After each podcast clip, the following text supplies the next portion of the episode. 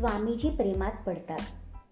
अमेरिकेत स्वामीजी राहत होते त्या कॉर्नरबाईंच्या घरात प्रवेशताच एक दिवस स्वामीजी म्हणाले आई जीवनातल्या सर्वात मोठ्या मोहाचं दर्शन मला अमेरिकेत झालं. अच्छा जिनं आपल्याला मोहवून टाकलं आहे त्या भाग्यवान युवतीचं नाव आम्हाला कळेल का?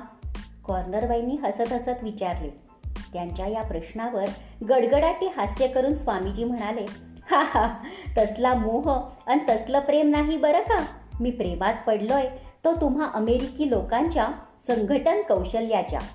प्रत्येक गोष्ट तुम्ही लोक इतक्या सुंदर रीतीनं संघटित करता की या कौशल्याला तोडच नाही.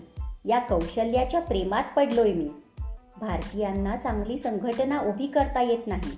चार माणसे पाच मिनिटेही एकत्र काम करू शकत नाहीत याची खंत स्वामीजींना आयुष्यभर होती.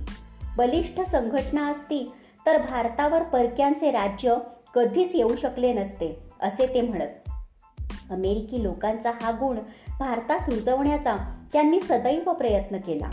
संघटनेचे महत्त्व जाणून संन्याशांची एक संघटना त्यांनी स्वतः उभारली.